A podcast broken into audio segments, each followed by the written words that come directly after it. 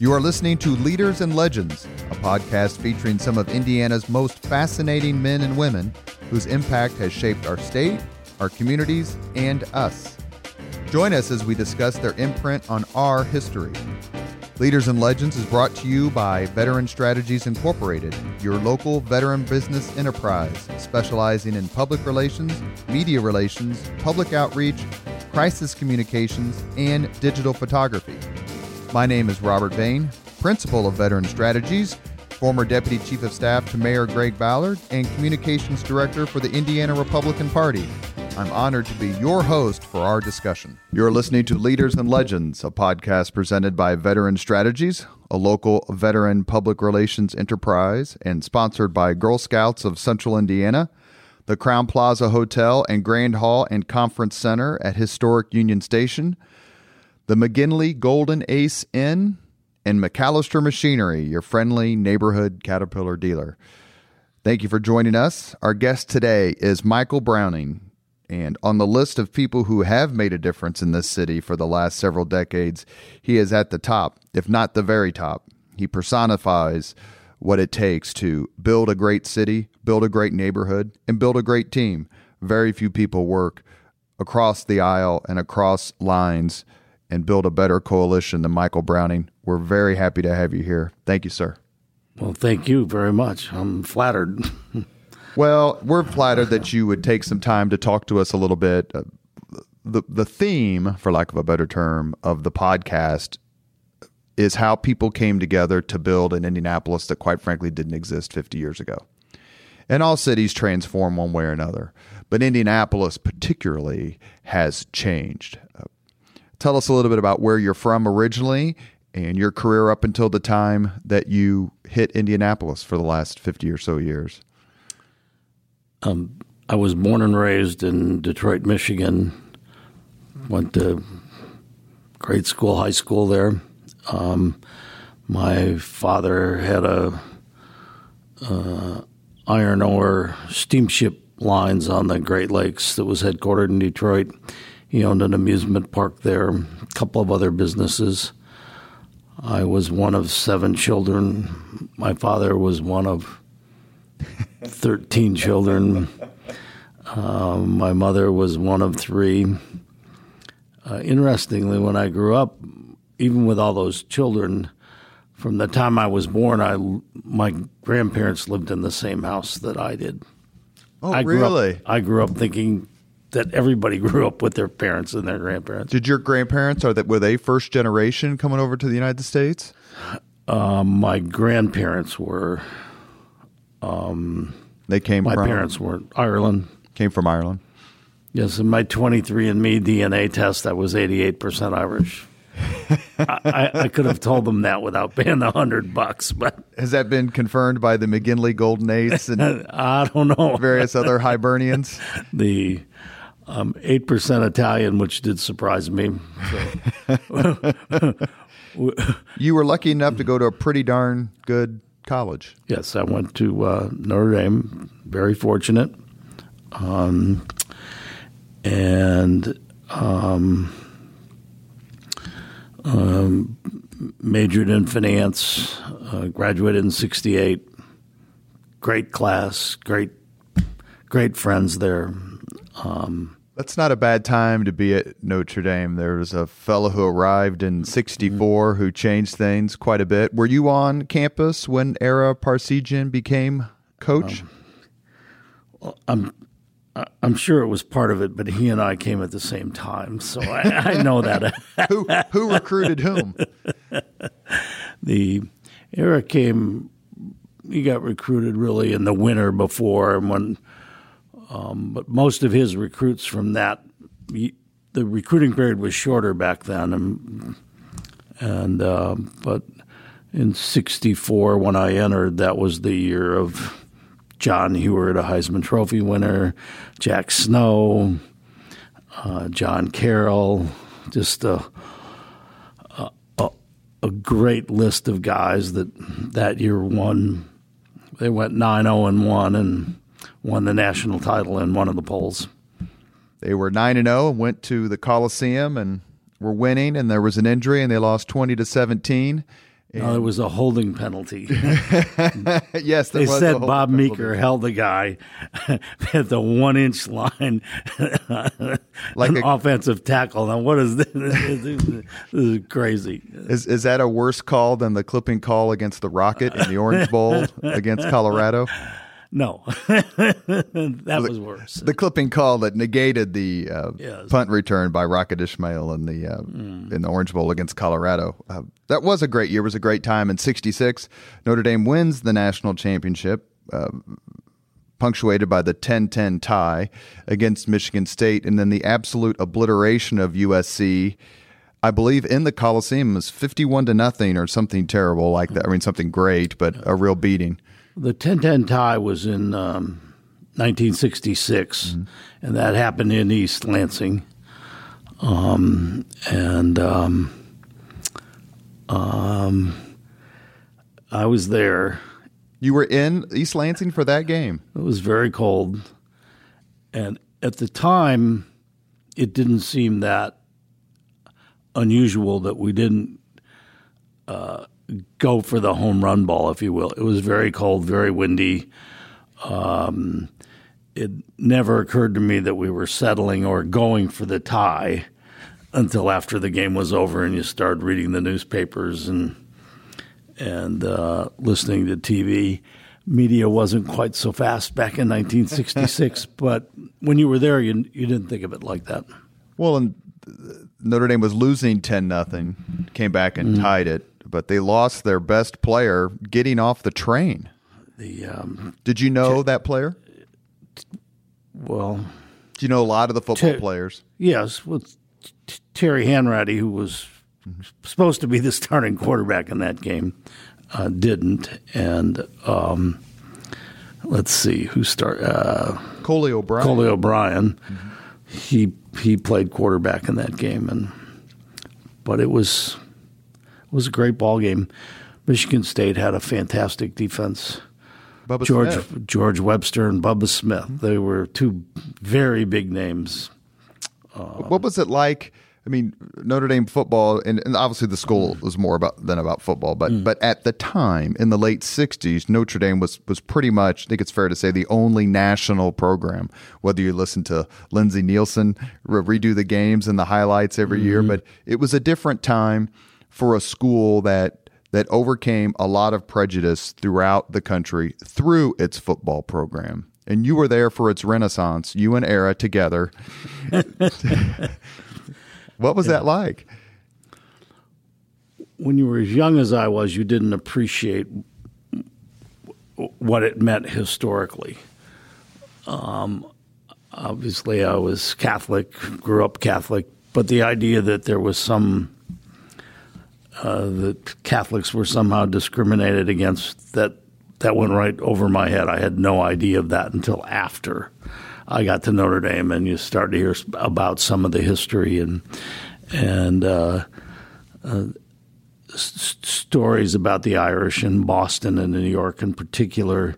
Stories about Notre Dame football being Irish, and stories about Knute Rockne and Frank Leahy and uh, people who held grudges against the university for reasons that are beyond me. Michigan. Uh, but you, the uh, yes, but um, uh, I didn't know that when I went to school there.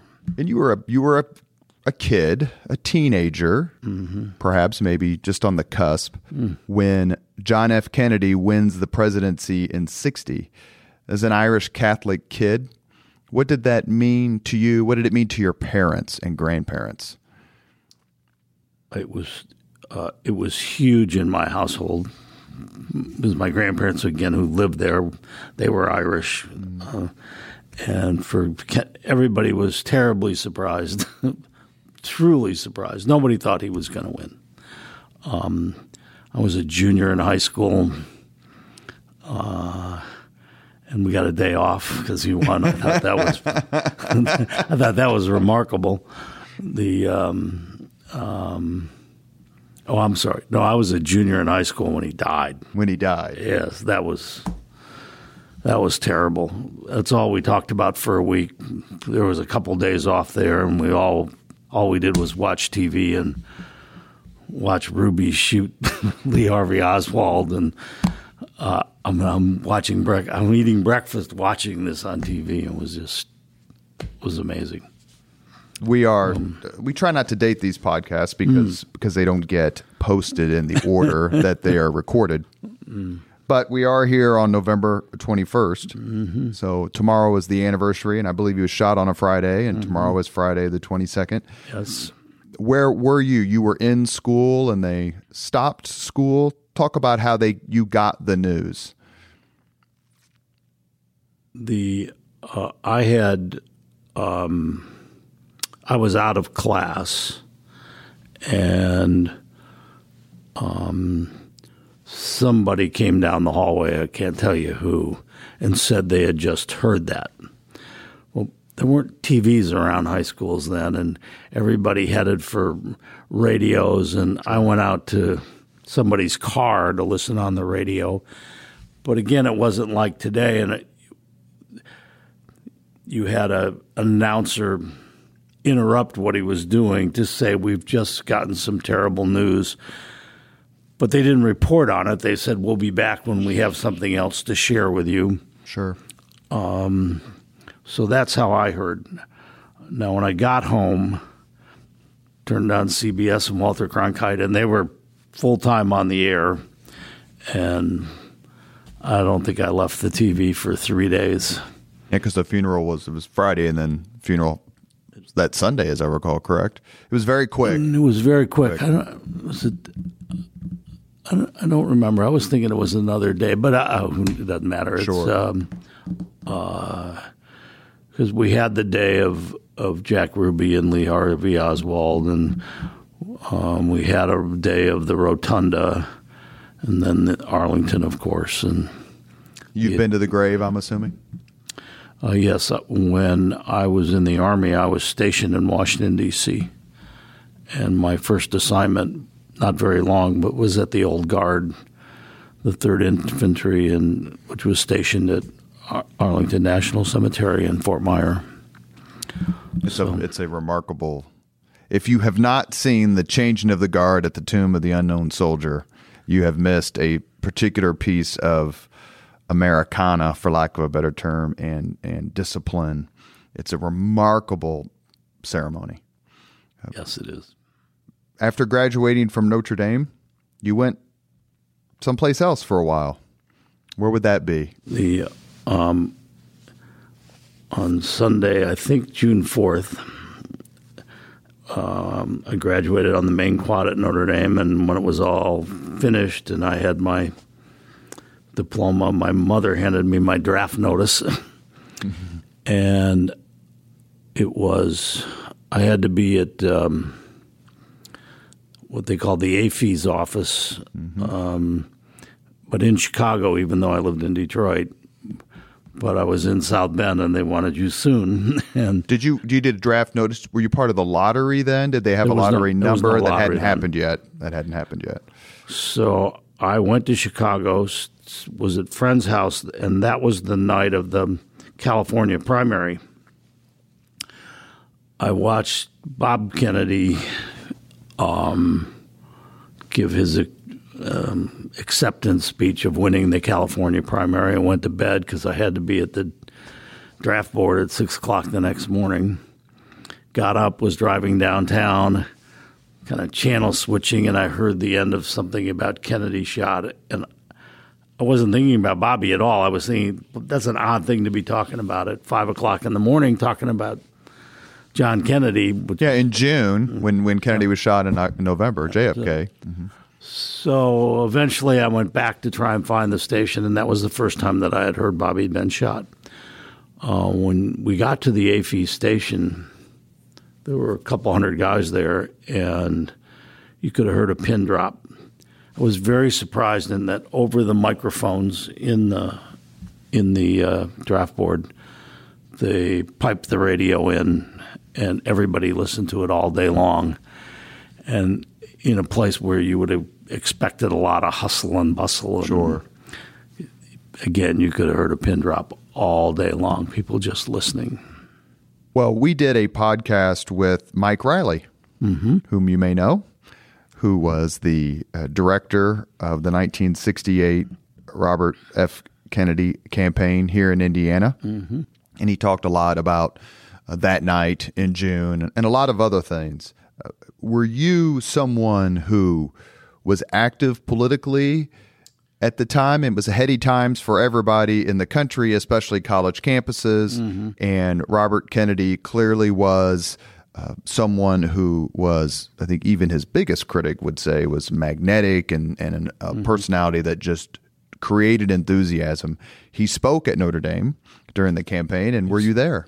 Uh, I was there. He spoke at Stepan Center. Um, I I remember borrowing a car from one of the senior vice presidents at Chrysler Corporation, where I was an intern in the summer because we needed a convertible for Kennedy, and went up and got it, drove it down he rode on this in the big parade to Stepan Center. By the time the parade was all over with, probably had a thousand dollars worth of body damage on it from people sitting on the trunk and sitting on the hood. It got a little bit out of control, and I was I thought, where how am I going to possibly pay for this? And uh, but when I gave him the car back, he was more understanding than I would have been. But so uh, Did he get a chance to meet him or shake his hand, talk to yeah, him, ask oh, yes. him question? Um, I still have um, a couple pictures of him. Um, I have some good friends that we were all very engaged in his campaign. Uh, went to Mississippi, a lot of time in Indiana. We thought we were heavily engaged. We probably weren't. Sure. Mostly get out the vote and voter registration kind of work. So when he won the May primary in May of '68, mm-hmm. Did you have a feeling that you would just work for the next president of the United States? Riley says uh, he thinks. Riley said at our podcast he believes Kennedy would have not won the nomination, and he believes Kennedy would have beaten Nixon in '68. The I didn't think he was not after the Indiana primary or after the Indiana primary, I still was not of the belief he was going to be the Democratic nominee. There was still a lot of hard feelings. Uh, Lyndon Johnson clearly didn't like clearly Bobby Kennedy, and um, Humphrey seemed like the heir apparent even then. Had the establishment backing clearly, and um, you know, those were the days of very moderate Democrats, the Scoop Jacksons of the world, and it, it was it was a, just a different time. Um, Scoop Jackson, the senator from Washington, who was a noted Cold War warrior mm-hmm. and protector of the Jewish population in the Soviet Union. The it so I didn't after the California primary. Um, then I had hope. Uh, I, people didn't think of California in 1968 like they think of it today. It wasn't nearly so liberal. It was liberal, but it wasn't off the charts liberal like Ronald Reagan today. was governor at the time. So it's um, so I didn't I wasn't there yet that he was going to be the next president. You are listening to Leaders and Legends, a podcast presented by Veteran Strategies, a local veteran public relations enterprise, and sponsored by Girl Scouts of Central Indiana, the Crowne Plaza Hotel and Grand Hall and Conference Center at historic Union Station, the McGinley Golden Ace Inn, and MacAllister Machinery, your friendly neighborhood Caterpillar dealer. On the cusp of your service overseas in Vietnam, the assassination of Robert F. Kennedy happened. Did you get a sense of what you were fighting for overseas when so much of the country was in flames? Um, not until you got there. Um, I worked in Washington, D.C. for a year before I went to Vietnam. Um, I worked at, in Saigon at MACV Command in in Vietnam, and gives you an entirely different perspective uh, of of war. Uh, one of my bucket list items was to um, go to France and go see Omaha Beach and Sure. and uh, see the cemetery and um, the reason I wanted to do that, sort of going back to your question, is that outside of my window at Tan Son Nhut Air Force Base was a place where when people died and they put them in the body bags, they literally stacked them kind of in a pyramid. So 10 guys on the first row, nine guys on the second row, and they would make these pyramids, and a C 131 every day would fly them back to the U.S. That changes your perspective about everything. So even if you thought this was not a war we should be in, um, a war that you could under, could not understand why we were doing this, why guys were dying like that. When you're there, you temper that emotion and you're doing your best to win. You're doing your best to help the guys that are there. Your best to make sure nobody else dies. Uh, so it's a um, it's it's just very different uh, when you're there, and when you come back, you can fall back into we sh- we shouldn't be doing this, but it's for an entirely different reason. Before I went, it was all political, and it was all Good point. becoming part of a movement, if you will. And yes, this is silly. Once you've been there, you don't feel that way anymore. So when you come back, you want the war to end because you don't want one more American to die. Being there, fighting for. They had you believing it was sort of the North versus the South, and that's just not the case. Um, there were as many people in South Vietnam that didn't want the Americans there and wanted a singular country. Um, by day, they acted as though they were on our side, and by night, they weren't. It was a country of extreme poverty. And we did a podcast uh, with Medal of Honor recipient Sammy Davis. I'm guessing you know him or have met him. Who he is, yeah. And he said a lot of, of the exact same thing, if I recall. Chris, you correct me if I'm wrong, where it's like, look, whatever you think of the war, when you're there and you're in the trenches or you're in the helicopter, you're really just caring about the guy next to you. And how can I help my team and my squad and my platoon and my battle brothers? And all that other stuff just didn't matter. Let's just get out alive. And is, is it fair to say that's kind of what you were just describing? That's exactly it. Uh, and I- remember reading this story one time.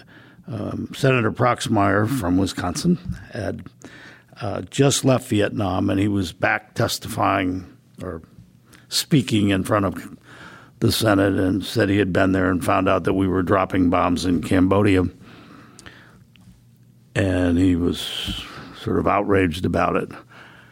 And I got thinking, well, first of all, I could have asked any one of 50,000 guys, and they'd have been happy to tell them that we were dropping bombs. It wasn't a secret? It definitely wasn't a secret. And secondly, we did that because when the B 52s came back and when the bombing runs were over, you couldn't land at Tan Son Nhut with bombs on board, so they would drop them. And the quote Ho Chi Minh Trail came down through Cambodia, and uh, it, it was um, nobody knew quite where they were, but that's where we dropped them. Uh, could have dropped them in the Gulf of Tonkin, but we didn't. And but I, I, at the time, I got thinking, what the spin on this is so different than what actually happened.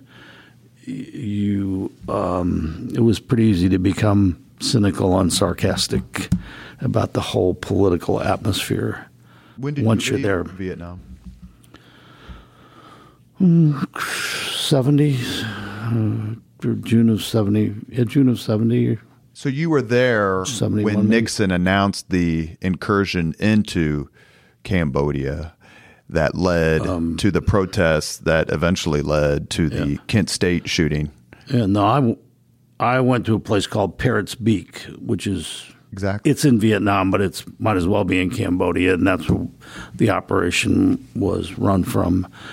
And um, so, yes, I was there.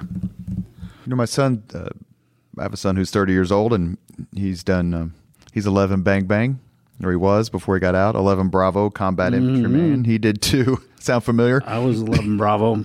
I didn't end up doing that, but that was my MOS when I got drafted. and he uh, did a couple of tours in Afghanistan. And one of the things that he said to me, and then we'll move on, is uh, you don't talk to him much while he's there, obviously, and everybody has to be guarded. But subsequent, it's like, did you feel like you were doing something over there? And one of the things that he said was, you know, I just don't know. Is that a feeling that you had like, I'm here risking my life, and why am I here and not in graduate school or back on the block or what any of the other things you could do? You mentioned just a few seconds ago that didn't necessarily want you there. Did you really get that sense like, leave, Americans, leave us alone? Saigon was a little different than most places. So um, there was money in Saigon to be made. There was uh, a pretty robust economy there. So you, you didn't get that feeling. Now, I had a, what they called a mama san who took care of my clothes and sort of maid, if you will. And, um, so she would tell me how what the real world was like. But absent her, I don't think I I would have known that nor felt it. When if you saw Good Morning Vietnam and the Robin Williams movie and that whole underlying current that again that by day they were for you and by night they were against you and had the one guy that betrayed him and I believe there was a lot of that going on, but when you're there, I didn't. I didn't think that, and if if you were talking about why am I here, and I'd rather be home in graduate school, you were probably on R and R, or you were in a bar at Cam Ranh Bay, where mm. you, you were kind of away from the war for a while. You that, that didn't happen on a. You didn't get out of the mess hall and start talking like that because there was serious things going on, and you, you just didn't have that kind of conversation. last question before we bring you back to the United States.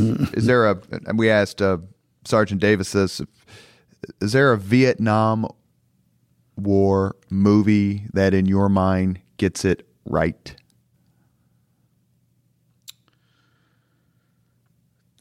Um, Well, Deer Hunter was a combination of all of the worst. Um, there was also a movie called We Were Soldiers and Once and Young um, that, um, while that book got written, and that may have in fact been an actual event, and uh, when you talk to people, um, particularly Moore, who Harold Moore, General Moore. mhm. who, who wrote it, um, that probably did happen. But those, most of us didn't go to Vietnam and participate in that kind of a battle. Uh, but you'd hear stories like that. But m- most of it was, um, I don't want to say day to day, but the yes, there was some shooting. Then either you retreated or they went away. It, the the three day battles, if you will, or two day battles. When those were going on, you knew about them. They gen, they didn't usually last as long as the TVs and the movie shows would have you think. It was it was um, it was drudgery out there, and uh, if, you were really engaged four out of the seven days, that was a lot. Well, that that would yes, that would be a mm. lot considering what what the mm. outcome of failure is. Yeah. You left Vietnam, you said in 1970. Mm-hmm. So you're back in the United States. Talk a little bit about what you did when you come came back, and then perhaps if you want to uh, just give us your thoughts on how you felt when you were at home watching television in the coverage of the evacuation of Saigon and the end of the war. Um, I, uh, for me, once we had the evacuation, it was already a foregone conclusion, and I, I- it wasn't an emotional scene for me. It was just get out of there, let's get this done. Um, I thought the POWs coming home was a much more uh, cathartic moment than the than the airlift out of Saigon. Um, the for me the biggest um, memory I have is when I came back. Uh, soldiers were not treated the same way they are today. Nobody said thank you for your service. which is a which is a scene in that movie we were soldiers that's heartbreaking at the end Oh, that's um, if you were a soldier and you were in uniform and you were traveling, you felt it. That's, and not in the way that soldiers feel it today no, people are much more cognizant today when a guy goes to Afghanistan or a guy goes to Syria or a guy's going to someplace in the Middle East and how awful an assignment that is. And that truly is for reasons that are inexplicable to me. And do you think the draft being drafted as opposed to volunteering has anything to do with it in other words everyone who's served overseas post 9-11 has volunteered for the military mm-hmm. whereas you stated on the day you graduated here's your induction notice once you were in that whole U.S. versus RA designation, that goes away. It, at least when you're overseas, nobody talks about that. Nobody even. Uh, uh, that's not an issue. You're part of the team. It's, can you shoot straight do you have my back having a bad attitude when you're in Vietnam about the war uh, gets you an assignment where you can't possibly do something that's going to get somebody else hurt. You're in the garbage dump. Uh, it's you're in a place where um, you're out of circulation, if you will. You mentioned the emotions, and then we'll talk about Indianapolis for the rest of the podcast. I'm assuming you have been. Uh, please correct me if I'm wrong, but what was it like when you walked down the sidewalk where the wall is? it again i was um, it isn't what i expected and it was much it had a much bigger impact than i expected um, and I, having lived in washington before there was a wall and seen all the monuments i expected another monument and yes i'd seen a picture where it was black but when you saw it in the picture And it was controversial when it first came. Was first created. when you go there the first time and you've been and you see all those guys' names and you the black aspect of it was very very emotional um, and that that is an emotion and a memory that I still have most of them I've been able to close that book move on to a different chapter I remember when Governor Kernan pressed me really hard to go to on a State Department POW trip back to North Vietnam. And I said, Joe, I got no demons, and, uh, and I don't want to go back there and and um, pick it up again. And I I didn't go with him. I was going to ask you if you had gone back because a lot of folks have, and we was talking about former Governor Joe Kernan who uh, was a POW in Vietnam. Actually, uh, I have his POW bracelet and I wear it quite frequently. And I can tell you the date he became a POW was May 7th, 1972. And he's a remarkable, remarkable Hoosier veteran and legend. When you're over there and you see pictures of planes that get shot down, like that's why he was a POW, it's amazing to me. Any pilot, whether he went out in a heli- in a parachute or not, that any of them lived. There was no place to land. There it was it was a mess.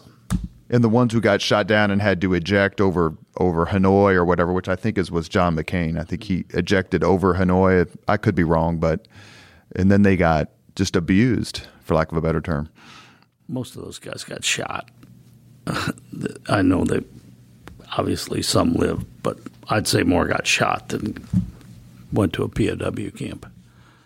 Well, before we move on to Indianapolis, we can't thank you enough for your service. Thank you. It's, When did you move to Indianapolis? uh, 1976, And What brought you here? I worked for a construction company in South Bend, Hickey Construction Company, and on their board of directors was Bob Welch. Also on that board of directors was Eric Parsegian. Oh, you're kidding! Did No. Welch go to Notre Dame? yes. hmm Welch, Bob Welch was a very, very prominent Indianapolis businessman who was uh, cited by many, has been cited by many as one of the folks who could work across the aisle. He actually ran against uh, Bill Hudnut for mayor and lost, and then they continued to work together. And unfortunately, he was killed with several others in a plane crash about 25 or so years ago. It was a very close election. It's uh, I was there and actually didn't appreciate how close it was until somebody showed me recently. But it's it's um, so Did he become a little bit of a mentor to you, Bob Welch? Uh, yes, uh, I was. Um, I didn't have any intention of staying here. The company I worked for kind of lent him, lent me to him while he was engaged in some political activity, and I thought that I would go back or go somewhere. Um, Indianapolis was not the kind of town I pictured myself living in and growing up. I had lived in Chicago, I'd lived in Detroit, I'd lived in Washington D.C. I'd lived in South Bend, yes, but I, I just didn't expect to stay here.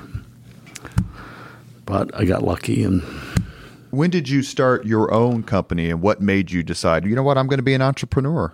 Browning Investments is one of the singularly successful companies in Indianapolis and has been for decades, mostly because of Bob Gallant and his leadership, we should mention. but what made you decide to um, strike out on your own? It's not an easy decision. Um, Bob had had some financial difficulties related to the World's Fair in Knoxville, Tennessee in 1980. 83? I think it was 1980, maybe 81. No, maybe you're right. Maybe it was after that. But I, I bought RV Welch Investments from Bob in 1980 or 1981. And we were very small then. And I didn't know that. I didn't know that you, that Browning Investments was. Yes, it's it's. Uh, in fact, I kept that name for a long time before I changed it to Browning. Um, I don't know why, but I, it seemed like the right thing to do at the time. Um, I was fortunate in that I had some financial backing from Riley Industries, and um, we built a lot of office product up on North Meridian, a couple of the buildings downtown, and um, You've built some very prominent buildings downtown. been very lucky. So, um, 300 North Meridian and Capitol Center. Capitol Center's over 600,000 square feet. That's rarefied air in Indianapolis. Pan Am Plaza, is that correct? The Pan Am building? Pan Am Plaza. That was more of a community effort. We didn't make any money doing that. We we um, uh, Lilly Endowment was very help, helpful in building Pan Am Plaza, not the building itself. Um, the Sports Corp was actually the owner of the office building, Pan Am Plaza, and and the garage, and um, so I was it I was lucky enough to be involved in that. It financially had a bad ending, or we thought had a bad ending, and then it turned out to be very good for the sports corporation and is the principal. The sports corp um, has a very good reserve, and essentially from the office building in the plaza. We did a podcast with Ryan Vaughn, the current president of the Sports Corp, and I want to ask you about sports for just a second in a minute, but anyone who knows you knows that your civic resume is without peer. You're up there, and I say this admiringly, with Jim Morris, with Bill Mays, with Yvonne Shaheen, with my guy P.E. MacAllister, and those who have stepped forward beyond their corporate responsibilities and taken on a civic role. You are involved in the Visit Indy organization on their board, the Sports Corp. You were heavily involved in in the Pan Am Games and the sports festival that happened in '82. Assess that genre of activity when it comes to the difference between the Indianapolis you never thought that you would stay in and the Indianapolis you currently live in. Um, that answer could be a very long magazine article. I don't know if I can answer that in five minutes, but uh, first, uh, from at least from where I was, um, Jim Morris is without peer in that regard. He was the guy who went out and made it happen. Now, uh, he had a lot of. I mean, he Dick Lugar was the mayor and allowed Jim to go out and and um, work on behalf of the city to get it started. And then Jim went to Lilly Endowment, and uh, Tom Lake, who was president of Lilly Endowment then, without him, Jim didn't have the ability to get done what he got done. Lilly Endowment was a prime funder of the building of the Hoosier Dome. Yes, although it's you know there was a there was a tax that was um, the big part of the money, but uh, you have to admire the endowment in that uh, virtually every project they ever did, they wanted public money in it, they wanted government money in it before they would put some money in it, and um, while there's probably some exceptions, almost everything I worked on, that's what I saw.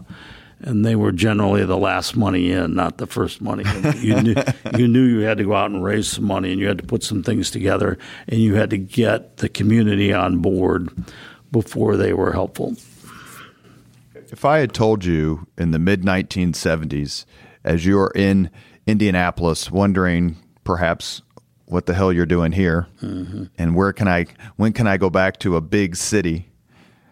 If I had told you then that Indianapolis was going to throw the watershed seminal most highly praised Super Bowl in the history of the NFL, you would have said no. I might not. Have, I might not have answered the question because certainly it was so preposterous.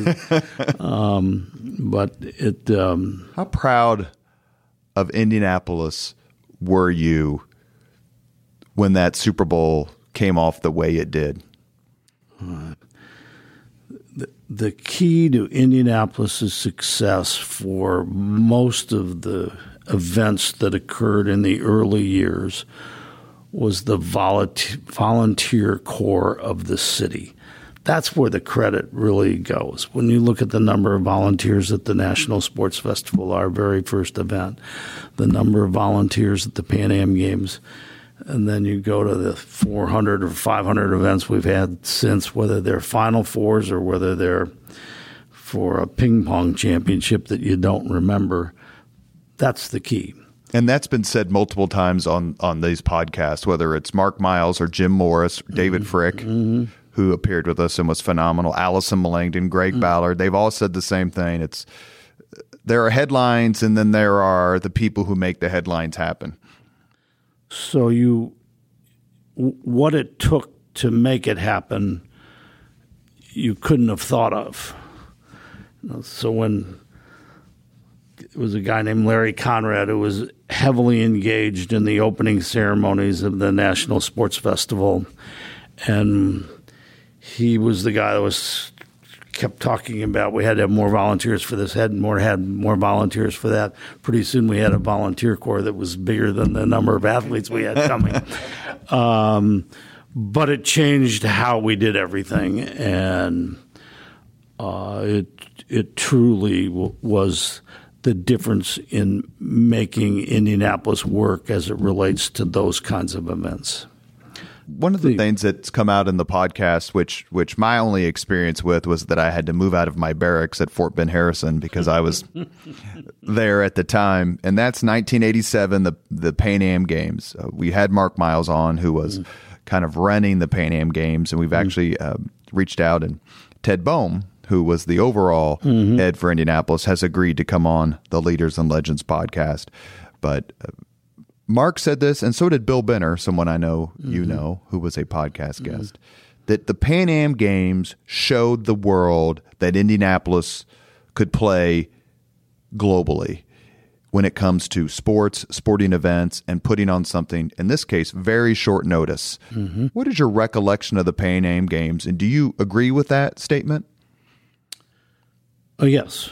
Um, and um, we we hosted a multi-sport, multilingual um, uh, male and female event um, that required 30 some venues and again on short notice and all with volunteers.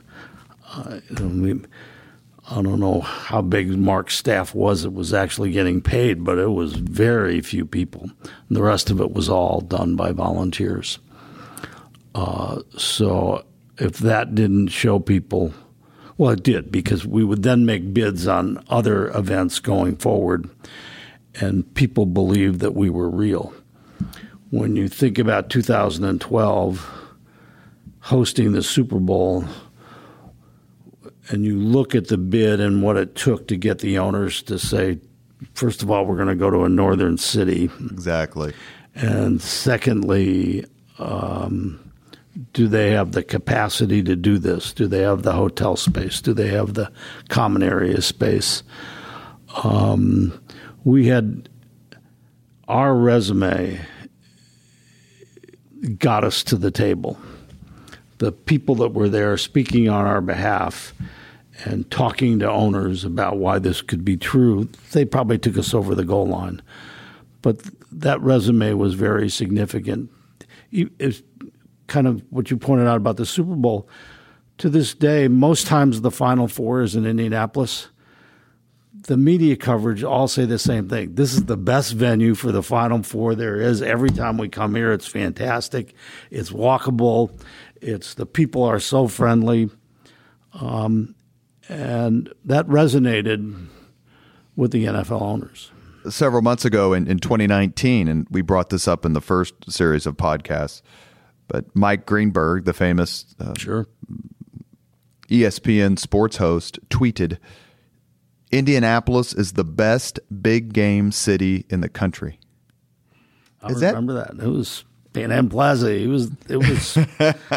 um, and you look at the events that are coming, and a lot of folks, and and I'm not judging them because I can understand their their worldview. But say there's too much emphasis on sports, too much done for downtown, too much done for tourism.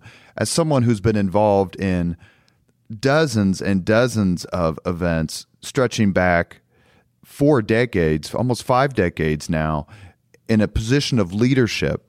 Mm-hmm. What do you say to someone who makes that point? I love it when people say that.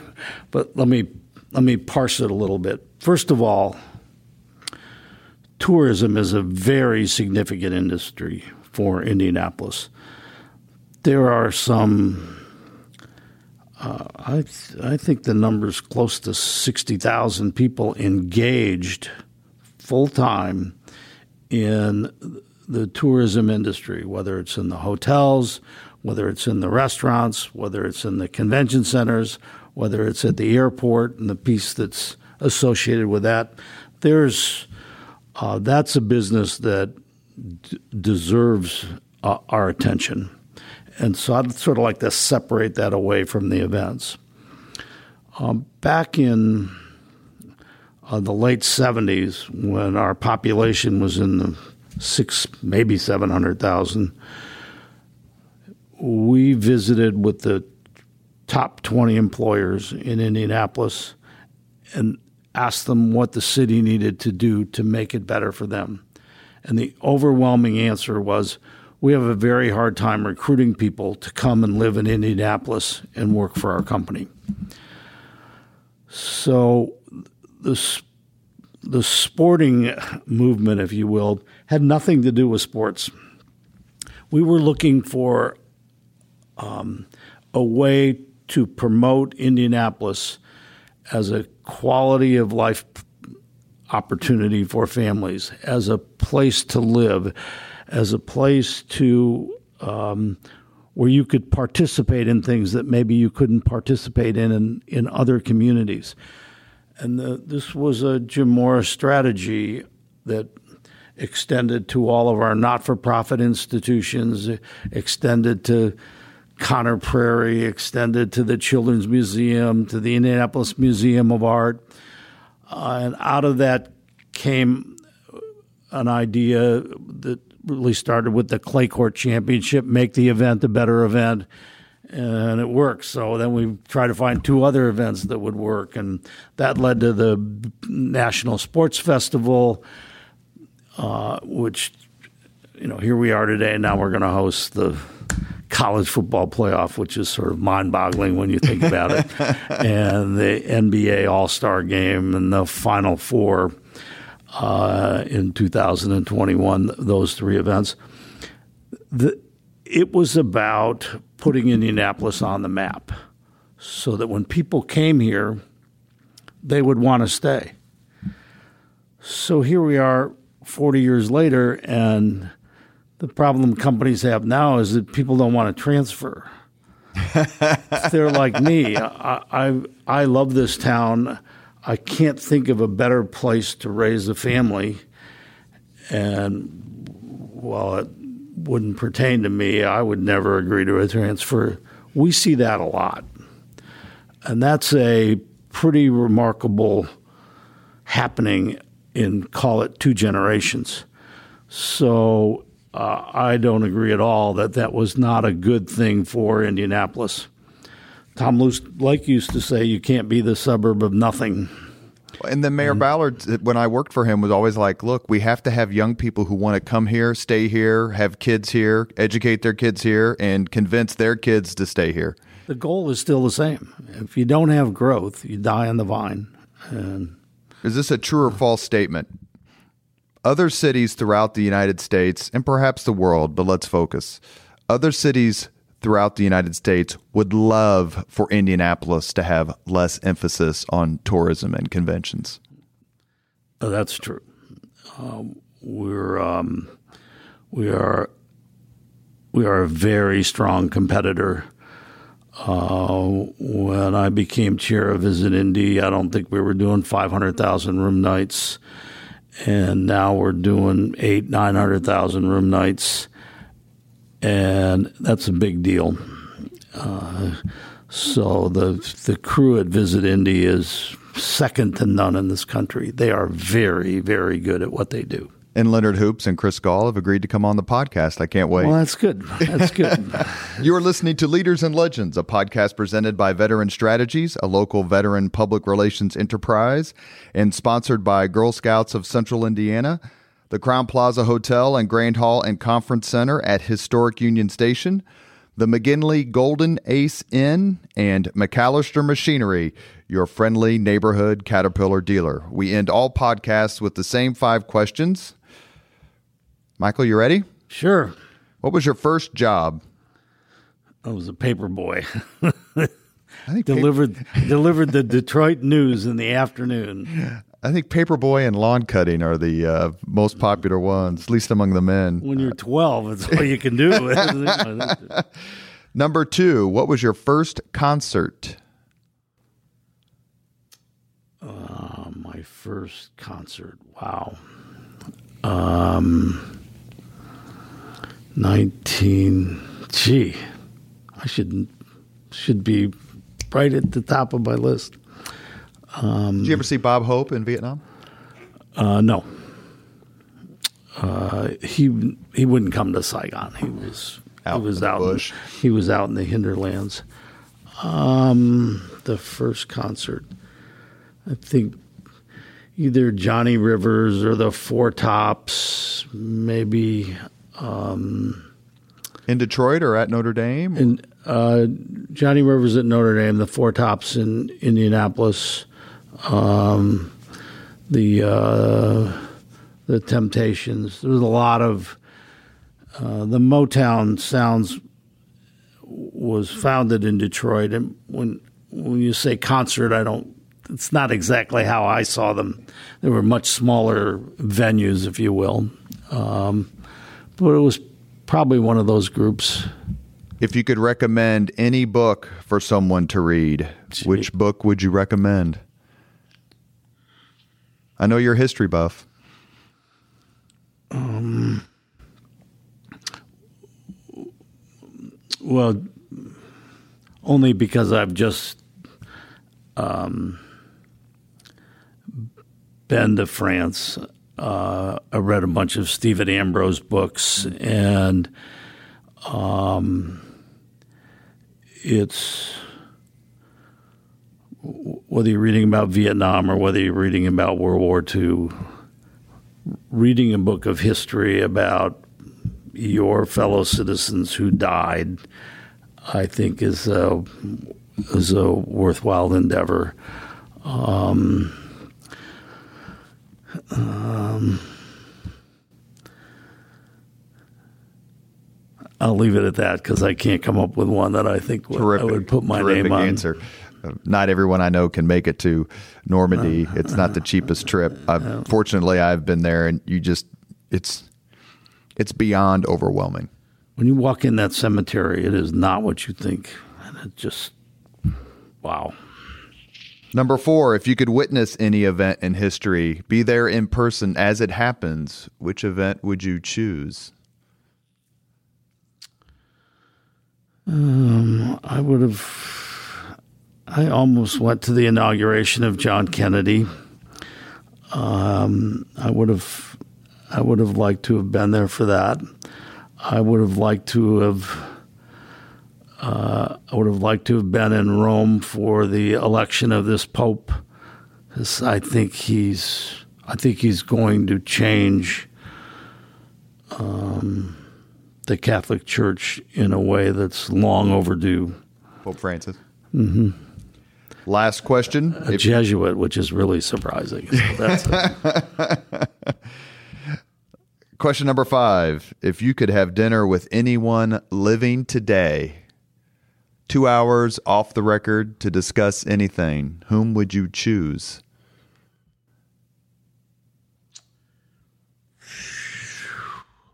Um, Colin Powell. Um, He's been the, mentioned more than once. Mm-hmm. Did you know him in Vietnam? No. Uh, I just think he has a unique perspective that's not warped uh, he wasn't trying to build up a a portfolio of things that he could talk about to sort of support his position. He was always good at taking a step back, and good or bad, he was he he would say so. Um, I thought Bill Clinton was a very good president. I think he got a lot done for the country, but he's so now that all the history books about him have been written and, and all the revisions have occurred, I don't know if you could ever have a the kind of conversation you'd like to have with um, uh, with a guy like that, where you got you got the level set, if you will. Uh, He's a history buff as well. Um, we have we cannot thank you enough for your time. Uh, we cannot thank you enough for everything that you have done, not only for the city, but for the people of this city. And I can tell you uh, one thing is true. If you want to get something done, if you want to build a coalition of people who will work selflessly to make Indianapolis a better place, a more attractive place, you have to call Michael Browning. Thank you, sir, for your time. Thank you. Thank you very much for listening to Leaders and Legends, brought to you by Veteran Strategies Incorporated. If you want to contact us about this program or our menu of public relations services, please send us an email at robert at veteranstrategies.com.